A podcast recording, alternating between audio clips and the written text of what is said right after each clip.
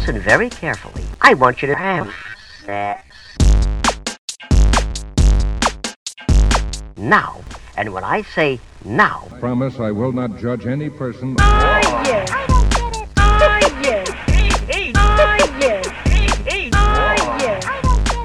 Cześć, z tej strony Nat, czyli Twoja zaufana sekspertka, a to jest Nat i Seks. Podcast o tym, że życie jest zbyt krótkie na kiepski seks. Odcinek 36. Spina o kulki gejszy. Hej, hej! Miło mi znów gościć w Twoich dziurkach usznych i mam nadzieję, że cieszysz się na to spotkanie tak samo jak ja. Zanim rozpocznę dzisiejszy odcinek, chciałabym tradycyjnie przypomnieć Ci, że możesz wesprzeć moją działalność subskrybując ten podcast, polecając go komuś, komu może się spodobać, a jeśli czujesz się wyjątkowo hojnie, możesz wesprzeć mnie mikrodonacją w serwisie Kofi. Obecnie zbieram na ważny dla mnie kurs, więc będzie mi bardzo miło, jeżeli zechcesz pomóc mi zrealizować ten cel. W dzisiejszym odcinku postanowiłam przyjrzeć się tematowi kulek gejszy. Dlatego, że od czasu do czasu temat tychże akcesoriów zatacza kręgi w mediach i pamiętam, że kiedy sama zaczynałam swoją pracę w branży seks pisania, powiedzmy, to kulki świeciły triumfy. One dopiero wchodziły na rynek i były przedstawiane jako cudowne panaceum na wszystko. Jako gadżet, który poprawi wiele rzeczy w naszym życiu. Funkcje seksualne, wzmocni mięśnie na miednicy itd., itd. Ja zresztą wtedy sama też uległam temu trendowi, temu PR-owi kulek i pamiętam, że używałam ich dosyć sporo, nawet nie zdając sobie sprawy z tego, że nieświadomie robię sobie krzywdę. Ale o tym za chwilę. Ostatnimi czasy dużo bardziej popularny jest dyskurs nie tyle demonizujący kulki gejszy, co przestrzegający przed nieodpowiedzialnym używaniem kulek waginalnych jako właśnie tego panaceum na wszystko. Głos zabierają osoby zajmujące się fizjoterapią uroginekologiczną, więc są to głosy, którym według mnie warto ufać i też warto przyjrzeć się temu i wysłuchać tego, co mówią osoby zajmujące się właśnie tym rodzajem fizjoterapii, dlatego że mm, okazuje się, że mają dużo lepszy wgląd w to, co kulki gejszy mogą w naszych ciałach nawyczyniać. Ogromnym problemem, który dostrzegam, jest ten, że wciąż w mniej wyspecjalizowanych miejscach trening Kegla z kulkami poleca się praktycznie na każdą dolegliwość. Nie trzymasz moczu? Poćwicz z kulkami gejszy. Odczuwasz ból albo dyskomfort podczas stosunku? Poćwicz z kulkami gejszy. Masz trudności z orgazmem? Bum, kulki gejszy. Wyobrażam sobie wtedy taką sytuację, że ktoś przychodzi z bólem brzucha i na każdy rodzaj bólu, na każdą jego lokalizację zalecamy mu na przykład picie rumianku. Nie rozpoznajemy przy tym przyczyny, ale gdzieś coś, jakaś mądrość ludowa podpowiada nam, że rumianek będzie właściwą odpowiedzią. No niestety nie będzie. Dlaczego więc kulki gejszy miałyby rozwiązywać wszystkie nasze problemy w obrębie genitaliów i dna miednicy? Według mnie szczególnie problematyczne, jeśli nie niebezpieczne, jest przyciąganie do tego typu sprzętów i do tego typu ćwiczeń obietnicą poprawy funkcji seksualnych. Moja teoria jest taka, że większość osób naprawdę sięga po tego typu praktyki, zwabiona chęcią wzmocnienia i doświadczania, łatwiejszego doświadczania orgazmów. Nie będę ukrywać, że tworzy to bardzo nierealistyczne oczekiwania wobec procesu treningu mięśni dna miednicy, ale też bardzo wpisuje się w pewien niepokojący według mnie trend, który towarzyszy nam od lat. Mianowicie przekonanie, że dobra cipka to ciasna cipka. W związku z tym można nabrać błędnego przekonania, że to, na czym należy się skupić podczas treningów, to jak najmocniejsze i jak najszybsze zaciskanie mięśni, a jedno jest pewne: pospinana cipka raczej nie będzie miała łatwości z doświadczeniem orgazmu, a jej ciasność przyniesie frajdę głównie penisowi. I niestety niewiele będzie miało to wspólnego ze zdrowiem.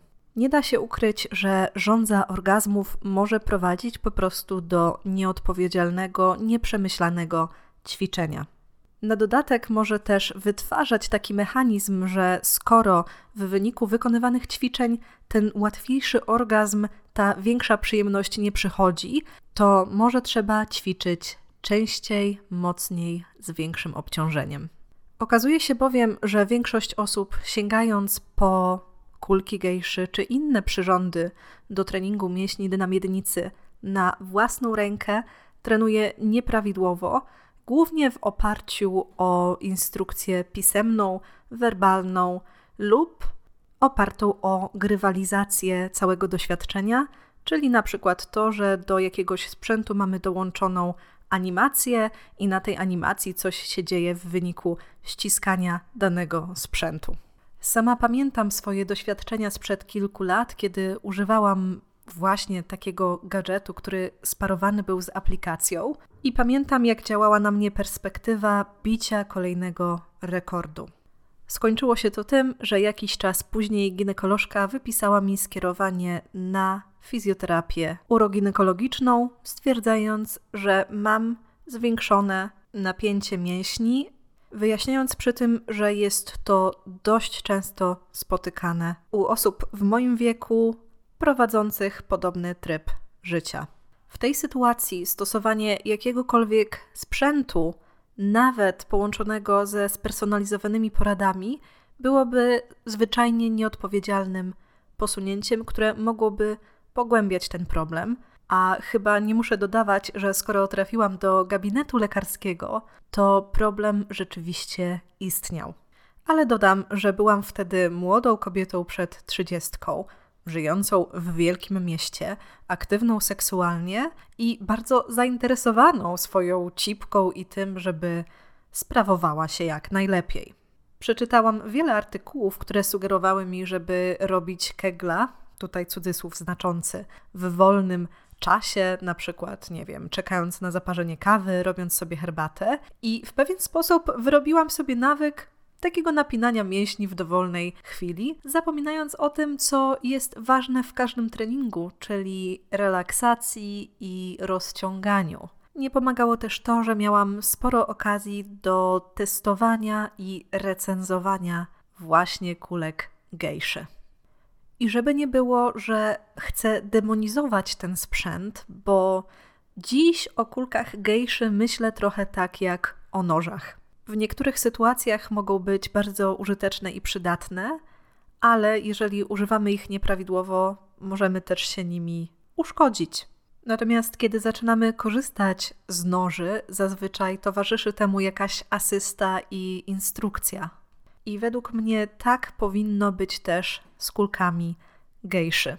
Z pomocą przychodzi bardzo modna, zresztą słusznie, ostatnimi czasy, fizjoterapia uroginekologiczna. Bo nie czarujmy się, osoby, które piszą między innymi o zdrowiu intymnym i mam tutaj na myśli też siebie, bardzo często mogą dać bardzo okrojone wskazówki dotyczące treningu, chociaż opartego na zaleceniach specjalistek i specjalistów, ale zdaję sobie sprawę, że będą one po prostu niewystarczające, bo nie ma jednej uniwersalnej metody na prowadzenie danego treningu, jeżeli nie oceni się stanu zdrowia i potrzeb danej osoby związanych z treningiem. Do tego dochodzi taka sytuacja, że wiele osób trafia do gabinetu, trafia na fizjoterapię wtedy, kiedy jest naprawdę źle. Na przykład dolegliwości zaczynają utrudniać współżycie, pojawia się nietrzymanie moczu, i są to takie aspekty, których naprawdę nie da się zignorować. Jasne, nie deprecjonuję tego, bo oznacza to też chęć i gotowość do podjęcia pewnej pracy, żeby poprawić swój ogólny dobrostan, więc absolutnie nie chcę, żeby zabrzmiało to tak, że krytykuję osoby, które w jakiś sposób dopuszczają się do krytycznej sytuacji. Nie, absolutnie nie. Chciałabym jednak podkreślić, że korzystanie z pomocy fizjoterapii uroginekologicznej to też w dzisiejszych czasach ogromny przywilej, uzależniony nie tylko od naszej lokalizacji, tego gdzie mieszkamy, ale też, nie da się ukryć, zasobności portfela.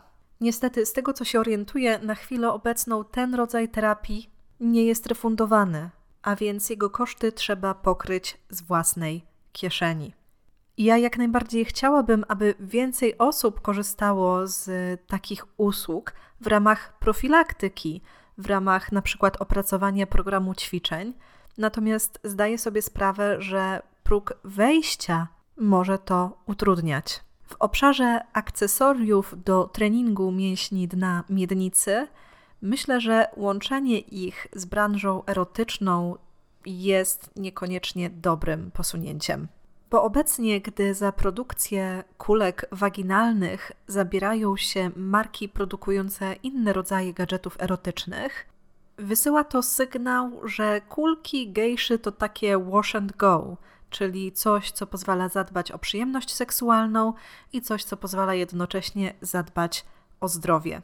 Według mnie dużo lepszą komunikacją byłoby po prostu powiedzenie: jeżeli chcesz używać kulek waginalnych, na przykład z ciężarkami, podczas seksu, bo fajnie grzechoczą podczas klapsów, fajnie grzechoczą podczas seksu analnego, to jak najbardziej możesz ich używać. Natomiast jeżeli chodzi o sprzęt wspomagający dbanie o zdrowie mięśni dna miednicy, to powinien być to osobny przekaz i osobna komunikacja.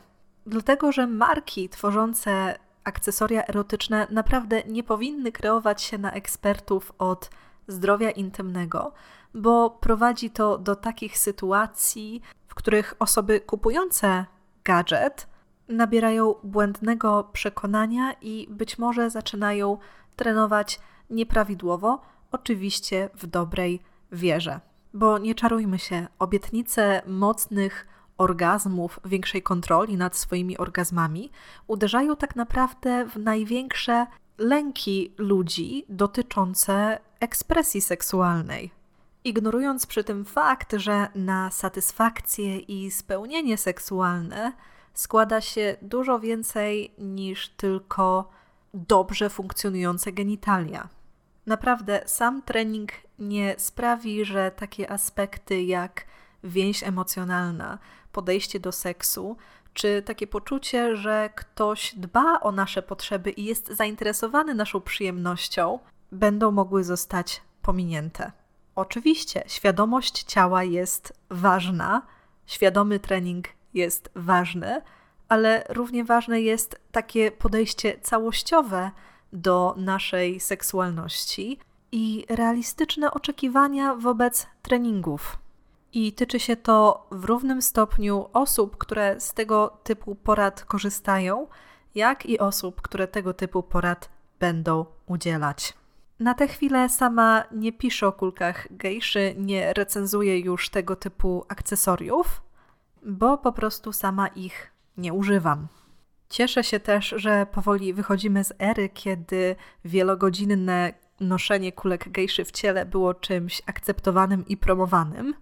Cieszę się też, że coraz częściej mówi się o odpowiedzialnym korzystaniu z kulek gejszy, z kulek waginalnych. Oczywiście nie wszędzie, bo pojawiły się ostatnio modne rytuały uzdrawiania joni, ale to jest temat na kompletnie inny odcinek. A jedno, o co chciałabym zaapelować w przypadku osób, które chcą ćwiczyć mięśnie dna miednicy z jakimkolwiek sprzętem, to oczywiście udanie się do kogoś, kto taki trening rozpisze, zaplanuje i będzie on poprzedzony konsultacją oraz badaniem, bo tylko taka ocena będzie w stanie rzeczywiście ułożyć ćwiczenia tak, żeby były dopasowane do naszego ciała, do naszych możliwości, ale też do naszych oczekiwań.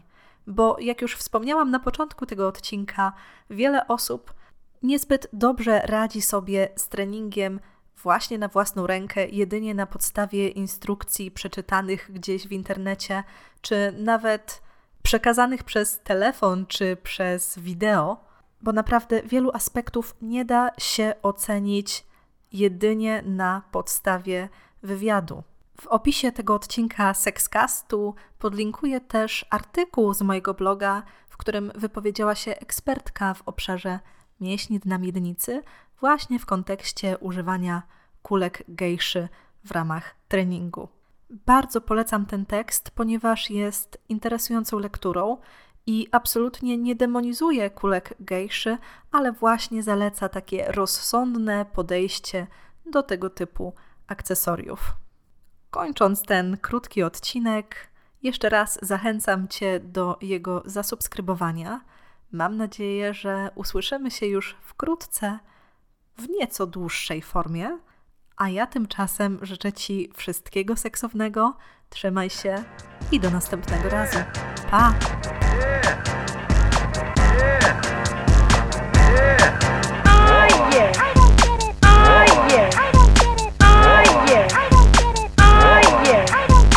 So, it's very important and very fun also to. Now,